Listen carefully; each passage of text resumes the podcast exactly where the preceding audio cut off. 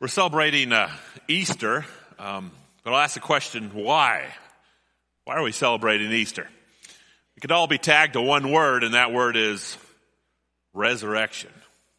Resurrection. If there was no resurrection, we wouldn't be celebrating Easter. But since there was a resurrection, we're celebrating Easter. So I want to ask the question what does this word resurrection mean? Just asking two questions. What does the word resurrection mean? And then the other piece, what is so important about Christ's resurrection? That's what I'm going to talk about.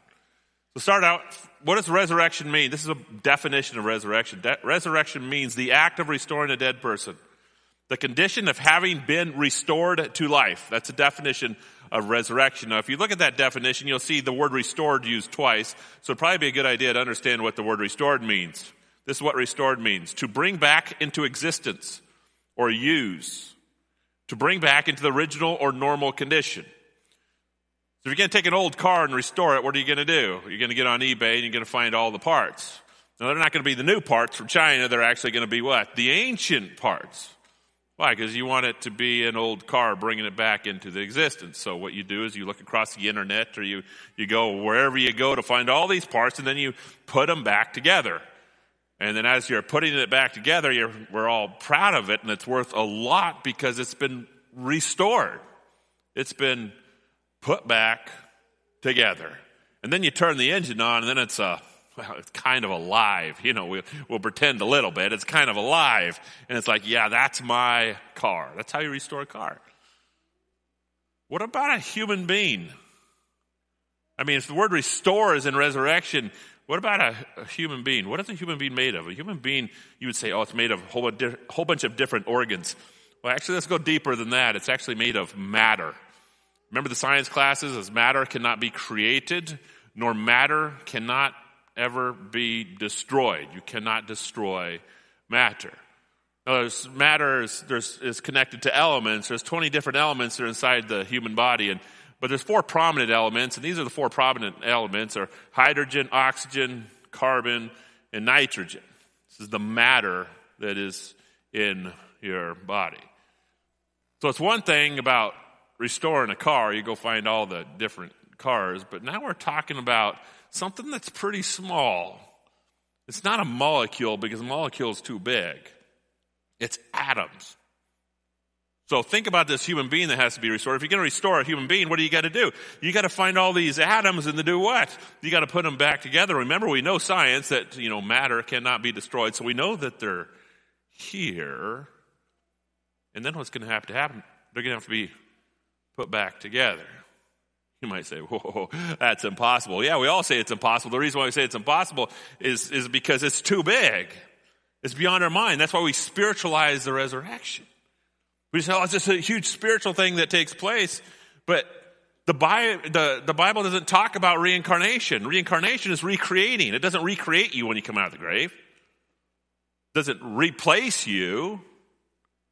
They use this word resurrection. To what? To the body. I will restore the body. Put it back together. Well, we've been in existence for 6,000 years. Is every single atom under God's care? Is every single molecule under see the word resurrection is the most powerful and glorious and beautiful word in the entire Bible. In fact, it would just blow our mind to even come up with the concept of understanding what the resurrection is going to look like. Because there's atoms floating everywhere. God has not lost one. And he's in control of all. So we're going to start speaking resurrection. Yes, we're speaking above our mind and we're into a God level of I cannot believe that could even take place. I work in Africa and um, I've worked there for years, so churches work there, and, and, we have some pastors over there. And some people have passed away in Africa. And, and uh, whenever they pass away, um, our leader in Africa, he takes a picture of them because what they do is they dress the body and make it as nice as they possibly can. And, and he takes a picture of them and then he shoots me on a text. I'm like, whoa, I got a corpse on my phone. Why do I have a corpse on my phone? Well, I just want to say, you know, we dress the body and the body's all ready for the grave, you know, getting prepared for that resurrection. I'm like, yeah, I'm not used to that. Well, just, just bury him. I don't need to see the body. It's not like it's going to, it's going to be a lot easier for God to resurrect that one than somebody else. Last week I had somebody ask me a question. Says, I, I need to know this answer. What do you think about cremation? Can God do it? that would be the question. It's matter. You know, it's, it's, it's all matter. When your body is cremated, the matter still exists. That's science and we know that. Can God do it? Can God put it back together? Bible uses this word resurrection, not reincarnation, not recreation, not replacement. It's resurrection. Hebrews 11, 19 says, He considered that God is able to raise people, even from the dead. Look how that verse goes. God can raise people, even from the dead. The author is fascinated with the power and the glory of God that he can do what? Raise people, even from the dead. Whole Bible talks about resurrection. Isaiah 26, 19. Your dead will live, their corpses will rise. What is it going to look like when a corpse rises? I mean, uh, is it going to look good? I mean, Charles Spurgeon has a comment that death puts a person in such a frightful state that nobody can fall in love with it except the worm. Yuck. I don't even want to talk about that. Well, the corpses are going to rise. What are they going to look like? God's putting them back together. Every single atom, every single molecule. If you've lost a limb, it's not lost. it's here. And that is science. Matter cannot be destroyed. Job 19, 25. Even after my skin is destroyed, yet from my what? Flesh I will see God. The King James Version kind of gives a description of this verse a little bit further. It says, And though after my skin worms destroy this body. okay, thanks, King James. Yet in my flesh I shall see God. Give this, yuck, is exactly right. But what's taken place is that sin is showing us in such a frightful state of what the sickness of it is. But the resurrection is God restoring us back to health. God restoring us back to health. Just give a couple quotes from Thomas Watson. Thomas Watson said this At the resurrection, every soul shall have its body. The same body that dies shall rise. Some hold that they should shall be clothed with a new body. But then it would be improper to call it a resurrection of the body. It should be called the recreation of a body. And it's not called recreation of the body, it's called resurrection of the body. Thomas Watson also said, Some claim that there is a resurrection of the soul, but not the body. Though this makes no sense, how can there be a resurrection of something that has not died when we know that the soul does not die, but the body does? And consistently, Scripture talks about what? The resurrection of the body. Revelations 20:12 says the sea gave up the dead that were in it. The dead were judged according to what they had done as recorded in the books. What does that mean? 2014 Osama bin Laden was killed. And where did they bury him? They buried him into the sea. Well, how many years was that ago? That was 6 plus 3, 9 years ago. What took place to his body in the last 9 years? You know, not to go into graphic horrific detail, but the fish had its way. And then all of a sudden the fish had its way all the way through the, the sea. And then out of the process of going through all the sea, yes, the fish eat, the fish poop. All of it goes down. Not one atom has been lost.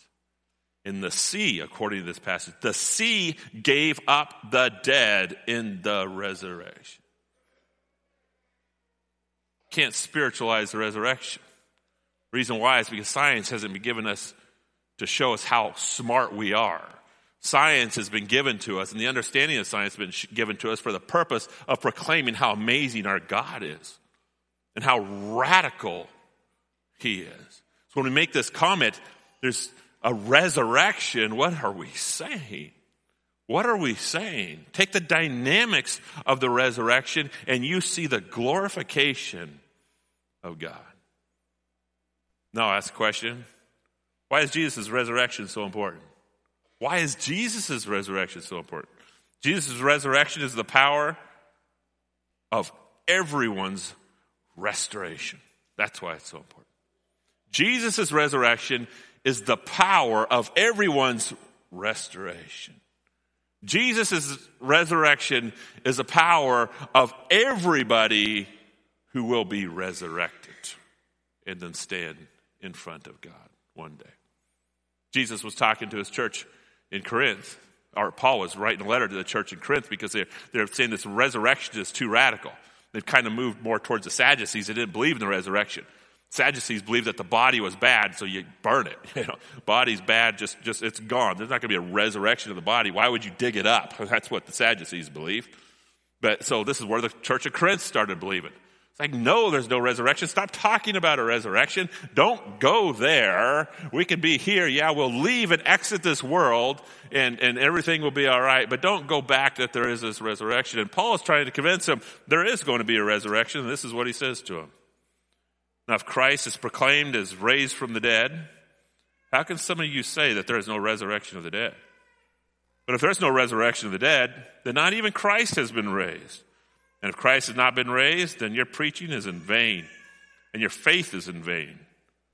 We are even found to be misrepresenting God because we testified about God that he raised Christ, whom he did not raise, if it is not true that the dead are not raised. For if the dead are not raised, not even Christ has been raised. And if Christ has not been raised, your faith is futile, and you are still in your sins. Then those who have also fallen asleep in Christ have perished. If in Christ we have hope in this life only, we are of all people most to be pitied. But in fact, Christ has been raised from the dead. He is the first fruits of those who have fallen asleep. First fruits, as a result of Christ's resurrection, those are the first fruits. Everyone will rise everyone will rise. Jesus left heaven. He came to earth. He lived the perfect life, did not sin once. Therefore, he is the perfect sacrifice. But yet he paid the price for everybody's sin, even though he did not sin once. And as he paid the price for everybody's sin, it was all the way to the grave that he went. All the way to the grave that he went. And he went to the grave, meaning it's over, it's done, price is paid. And then all of a sudden, three days later, guess what took place? he rose from the grave. Wrath appeased, so, a sin atoned for, ransom paid. And as a result, everyone will rise from the dead and stand in front of Jesus. Everyone, whether you believe him or not, will rise from the dead and stand in front of Jesus. John 11, 25, Jesus said to her, I am the resurrection and the life. He's not saying I'm going to resurrect. He's saying, no, I am the resurrection and the life. He's saying, I am the future that everybody will rise to me. I am the source when everybody will come to me. And I'm the life, meaning in the presence. So, what does this resurrection tell us about God? It tells us two things about God. Number one, God doesn't avoid the mess sin has made, He goes into it. What this is, is this is not the resurrection, this is the death. Penalty of sin is what? It's, it's death. That's the penalty of sin. The sinner dies. God does not avoid that. What he does is he goes into it, into the depths of it, all the way to a death that is the most horrific death you could possibly imagine. Not only pain was involved, but humiliation was involved, embarrassment was involved, mockery was involved. The, the guts and sickness of this world was there upon that cross with Jesus died on it. All of it was right there. I can avoid it. He came into it. That's different than every single religion you can possibly ever imagine. You know, God's up here. We try to achieve Him. We try to get to Him. We try to accomplish Him. We try to impress Him. And if we impress Him enough, we can get into heaven. I mean, that's, that's most religions that are out there. That's every religion that's out there, no matter what it is. Christianity is crazy. God left heaven and came into the mess that sin was made. And then what does he do? He goes into the grave. And As a result of going to the grave, conquered death by rising again. Tells us something else about God. God doesn't burn the mess sin is made. He actually cleans it up. You know, this is kind of the way we're thinking our mind is that, you know, we got to get off of this world, you know? We could just get off of this world and we get into heaven, then everything's going to be all right. If we can get off this world, God will just burn the world and we're all done. That's not the way God's working. God says, yeah, there's a mess down there. But I'm God, King of kings and Lord of lords. I'm not going to avoid the mess. I'm going to clean it all up. What takes place as a result of sin? Death. There will be no more death and no more evidence of death because every grave will be empty. Every grave will be empty. Let's ask one question. You will stand before God, body and all, according to this resurrection, to be judged. Will he set you free? That's the most crucial question you could ask to anybody. You will stand in front of God and you'll be judged. Will you be set free? Do you believe it? world believes it. Back in 2015, I lost my dad. My dad passed away. And as a result of him passing away, we went to the, the funeral home and, and we were doing the logistical pieces there. My mom kind of had a, a cemetery already picked out. It was out in the foothills in Spokane. And uh, it was kind of a, an older cemetery, but it was a really it was a really beautiful one. It kind of had a, a great view, and she just always liked it as she drove by it numerous times. And so uh, when we came there to go through all the logistics of after my dad passed away, um, the people were recommending their their uh, funeral home. They said, uh, or a plot on their land. They said, "We're in town, just to let you know." And they're like, "Well, we kind of like to do it out there." And, and uh, the person said, "Let me just advise you against it. Just tell you what I think." Um, and he says, "If you, if you, if your dad does get buried here, the grass will always be green. It'll always be watered. Uh, we have full time maintenance people, um, so maintenance will be up to par. It will be absolutely beautiful." Um, being in town will be close for your mom so she can consistently visit, um, visit it um, in town whenever she would like to. And it's all security, 24 hour security. And, and the one that you're looking at is really not the best one in the world. The reason why it's not the best one in the world is, is because volunteers keep it up and sometimes they don't often uh, keep it up. Um, it's a really, really older one um, that is there.